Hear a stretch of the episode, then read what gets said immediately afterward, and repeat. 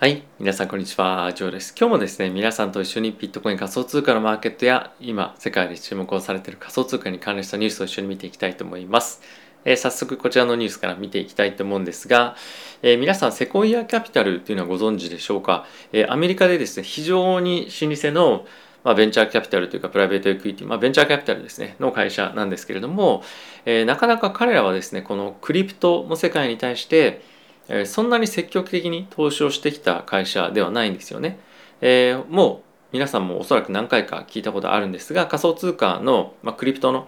世界で一番おそらく有名なのはアンダーセン・ホロビッツの、え VC なんですけれどもここはあの皆さんもご存知の通りのスティーブさんありますねあそこのあのブロックタワーキャピタルの、えー、まあもともとの投資家だったりするわけなんですけれどもやっぱり仮想通貨の世界ではこのセコイアっていうのはなかなかそんなに資金をがっつり入れられてなかった、えー、ただし、まあ、今上場している企業のアップルだったりとか、まあ、そういったここ最近非常に大きくあの GAFAM 級に成長しているところに、まあ、入れていて有名になった企業なんですけれども、えー、まあそういった企業はですね、まあ、ついに重い腰を、えー、上げてえクリプトの方向にかなり舵を切り始めているというような今状況になっているというのがこのニュースになっています。で大体ですねファンドの中の25%ぐらいの資金をですねクリプトに向けていくっていうふうな今状況になっているんですがおそらく他の VC についてはもっともっと入れてるところもあると思うんですよね。今やっぱりどこが一番ホットなのかっていうところで言ってみると、まあ、やっぱりクリプトだったりとか NFT そのあたりが一番トップに挙げられる企業も企業というかまあ VC ベンチャーキャピタルっていうのもえ多いんじゃないかと思うぐらいの今分野なんですけれどもでこのセコイアがさらに動いてきたっていうことは、まあ、もっともっとそっちの方に波が来るよねっていうところだと思いますしまたより競争力が激しくなってくると思います。であのセコイアが突然じゃあ明日からクリプト投資しますって言ったからといって彼らが投資できるかっていうとあのやっぱりそういったこともなくてえ、よりクリプトのことを理解してくれていて、え、支援してくれているあの投資家 VC っていうのがもうすでに、え、あるわけなので、え、急激になんか彼らがいきなりどんどんどんどんシェアを上げ始めるっていうことはまあないんですけれども、ま、やっぱりこういった大きなパートナーとなる会社がどんどんどんどん入っていくことによって、え、さらに資金がどんどん流動性がまああのなんていうんですか流動性というか資金がどんどん入っていくプラスバリエーションも上がるとかっていうところもあるので、まあ、より今後、えー、仮想通貨に関連したビジネスだったりとかあとはまあトークンの価格っていうところも含めて、えー、さらに上がっていきやすくなるんじゃないかなと思っています。まあ、あの長期的に見てということではあるんですけれども、まあ、よりこのクリプトへのえマーケットの、ま、注目度がさらに上がってるっていうようなニュースだと思うので、まあ、この辺りはあの細かくどういったプロジェクトに今後投資していくとかっていうところも含めてですね今後は注目をしていきたいなと思っております。はい、えー、次のニュース見ていきたいと思うんですが、えー、2022年ですねソロアナがまあ、引き続き爆心するんじゃないかっていうような利用をですね3つ挙げますっていうような記事になってます。でまあこれはあのプロジェクトをそもそも評価する際にどういったポイントを見るかっていうところにもつながってくるので、まあ、空穴が上がるかどうかっていうところもまあ皆さんにとってあの大事な僕にとっても大事なポイントではある一方で、まあ、どういったところを見ていくかっていうところも観点からもあのちょっとこのニュース注目をしていただけたらなと思っています。でまあその3つの理由なんですけれどもまず1つ目ですね。あのストロング・インスティテューショナル・アパタイというふうにありますけれどもアパタイトっていうのは、まあ、あのある意味食欲みたいな感じなんですがえー、強いですね機関投資家からの興味が非常にこのソラーナのプロジェクトだったりとかエコシステムにはありますよっていうのが一つ大きな理由として、え、なっています。で、ソラーナに関しては FTX がですね、大きなサポーターというふうになってるっていうのもあって、まあ、かなり多くの機関投資家が、え、かつ大きな額をですね、え、結構入れてるっていうニュースが、えー、他のプロジェクトとは違って、よく見られる一つのエコシステムかなと思ってます。なので結構定期的に数百億円ソラーナに対して開発費用を入れますみたいな感じのニュースがあるので、まあ、この辺りはやはりその今年大きくバーンって伸びた後に、まあ、ちょっとあの伸び悩んでる感じはトークンの価格としてはある一方で、えー、しっかりと開発への資金の流入っていうのは、まあ、どこのプロジェクトよりも、まあ、イーサレムは別としてあるのでこの辺りは非常に今後も注目していきたいポイントの一つなんじゃないかなと思ってます。で、ちょっとここ一つ統計的にも統計的にま数値的に見えるものもあるんですけれども、Uniswap のまユーザーに関しては、まあ、大体10万人ぐらいいると。で、 Raydium、これまあソラーナの DEX、まあ、あの Uniswap とまあ競合するようなところなんですけれどもあの大体10万人弱いるんですねユーザーが。で、まあ、これってあのかなりこのソラーナの DEX の方が遅れて確か作られてるはずなので、まあ、そういった観点から見てもあの、まあ、かなりではないかもしれないですがそういった観点から見てもあの結構ユーザー数としてはかなりあの拮抗するようになってきたりとかあと OpenSea もですね大体今10万人を超えるようなユーザーがいるんですがで Magic Eden これは NFT のマーケットプレイスですねについても大体60万人ぐらい今ユーザーがいると。で、まあ、もちろん取引ボリュームっていうところはやっぱりあの価格がですねそれぞれの NFT の価格がやっぱ OpenSea の方があのイーサリアムベースの方が高いので、まあ、大きく差はついてしまっているんですが、まあ、ユーザー数っていう観点からすると、まあ、大きくあのまあなんていうんですか追い上げてる感じにはなっているので、まあ、この辺りを見ても、まあ、非常にソラナへの、まあ、マーケットの興味っていうのが非常に高いっていうのは見て取れるんじゃないかなと思っています。はい、続いて2点目なんですけれども、まあ、ソラーナについてはオプションマーケットの規模がですねビットコインイーサリアムに続いて3番目なんですよね。まあ、なんでいかにマーケットでこのソラーナが取引されているかソラーナを取引したいと思っている人の数が多いかっていうところになってくるというのがまこの分析になっています。まあ、その一方であのどこの取引所でソラーナのボリュームが大きいかっていうと、まあ、当然ですねバイナンスなんですが、まあ、その次がやはりまあ出資というか大きくお金を入れている FTX なんですよね。まあなんである程度この辺りは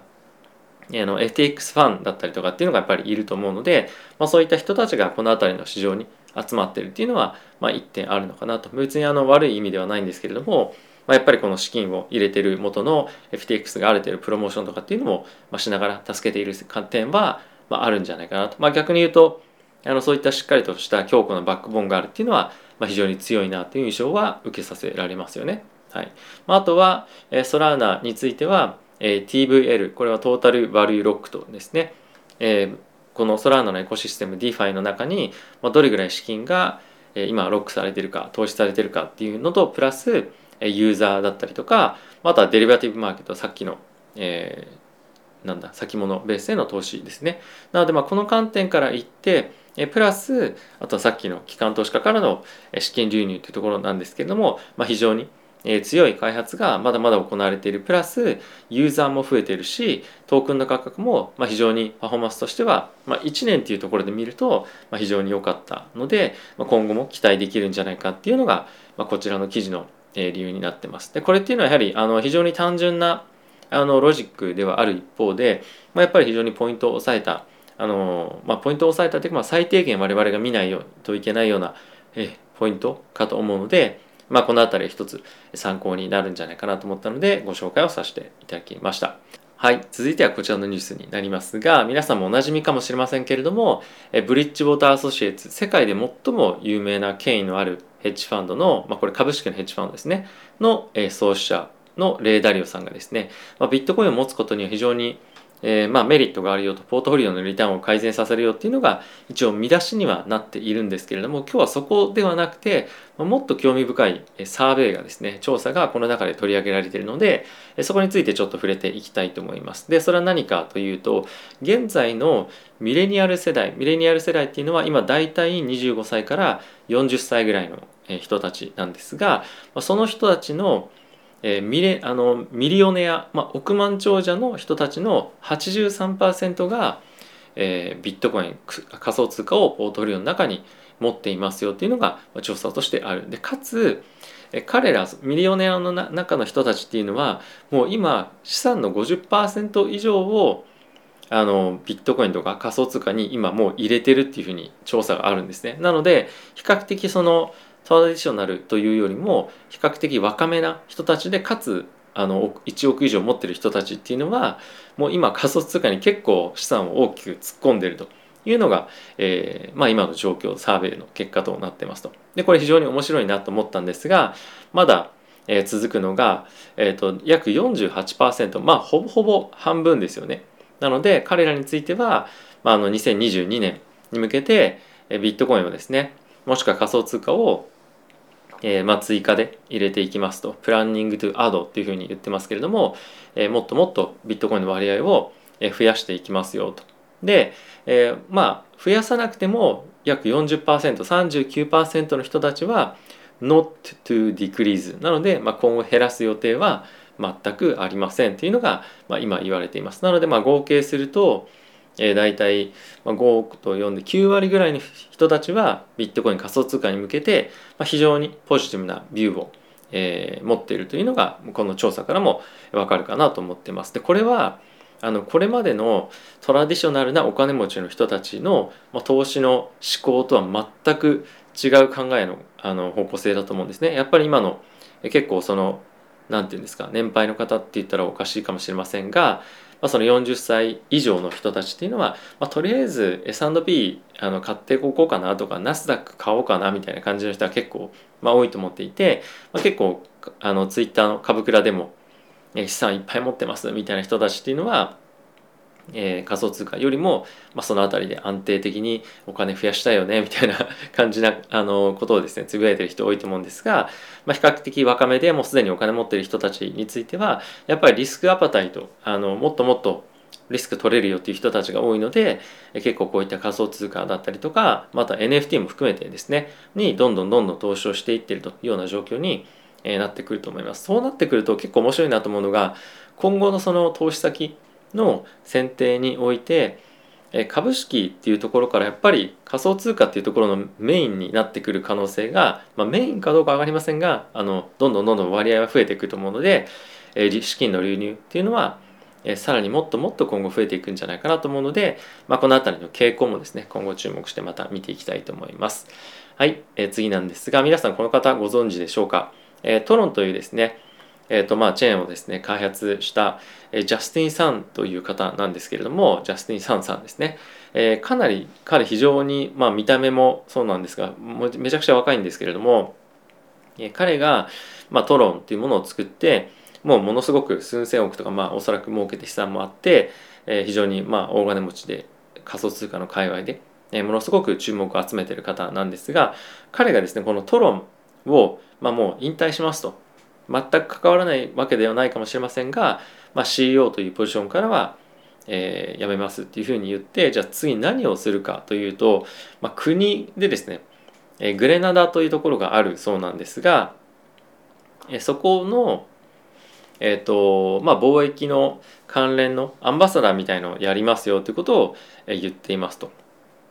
でまああの彼は何をしたいかっていうともうお金も持ってるのでこれをやることによってお金を儲けたいとかっていうよりもやはりその世界中に、えー、クリプトを広げていくために、まあ、国の大使として、えー、活動していくということが今回取られているそうです。あの今後本当どういう形で 彼が活動していくかっていうのは全く読めないんですけれども、まあ、やはりその政治関連だったりとかっていうところに今後どんどんどんどん入っていくことによって仮想通貨っていうものを今まだ分かっていない人たちに対してエデュケートしていくいろんなことをあの分かってもらうためにいろんな説明だったりとか講義するかもしれませんしまたいろんな人と人とをですねつなげてよりですね仮想通貨が、ま、世の中で発展していくためにまあそういった力を尽くすというところが、まあ、あの今回の役割になっているそうです。なのでまあ今回はお金はあまり、まあ、もうほぼもらわないみたいな感じに書いてますけれども、まあ、この後どういったような活動にえー、つなげていくかっていうのは、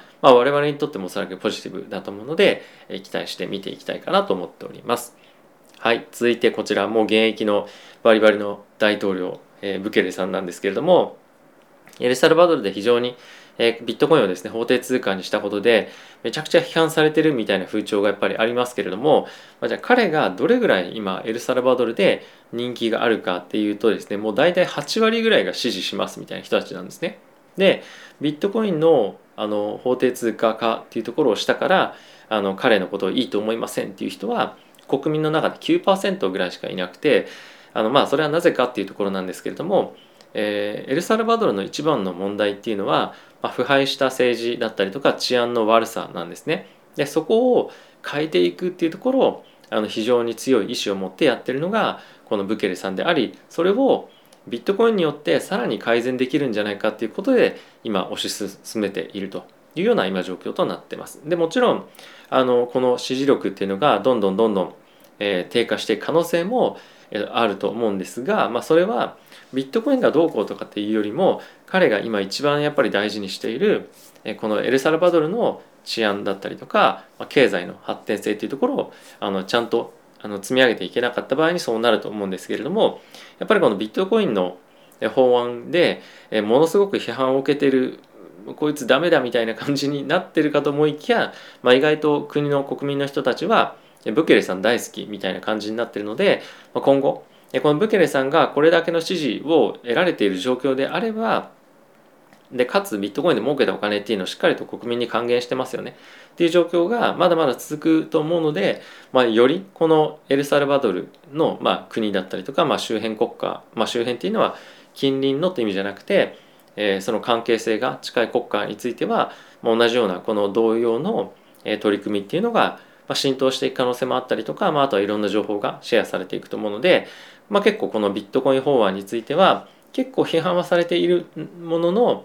えー、意外とまあその成功しているプロジェクトっていうふうにまあ言っても過言ではないですし、まあ、さらにあの浸透していくっていうような状況になるんじゃないかなと思うのであのまだまだいい方向として、えー、このニュースっていうのも、えー、取り込んでいっていいんじゃないかなと考えていっていいんじゃないかなと思っております。はい。ということで、え、今日はこの辺りで動画、え、終わりたいと思うんですけれども、えっ、とですね、そうだ、完全に忘れてた一番最初に言おうと思っていたんですがあと原則紙オンラインのですねあのホワイトリストの申し込みっていうのが確かもう24時間以内ぐらいに終わるので、まあ、一応ですねあのコメント欄とかあの概要欄にもまあ、コメント欄がですかねあの置いておきますので、まあ、ぜひチェックしていただけるといいんじゃないかなと思っております。はいまあ、なかなかワイトリストにあの載ってトークン変えるっていうチャンスっていうのもないので、まあ、この辺りは生かしていただいて、まあ、ちゃんとプロジェクトがあの跳ねれば大きくお金儲かる可能性もあるので、まあ、検討してみるという観点で見てみてもいいんじゃないかなと思っております。はい。ということで皆さん今日も動画をご視聴ありがとうございました。また次回の動画でお会いしましょう。さよなら。